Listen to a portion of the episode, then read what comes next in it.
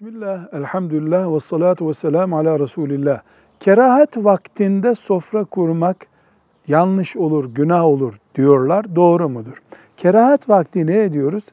Güneş doğduktan sonra, yani sabah namazının vakti biter, güneş doğar.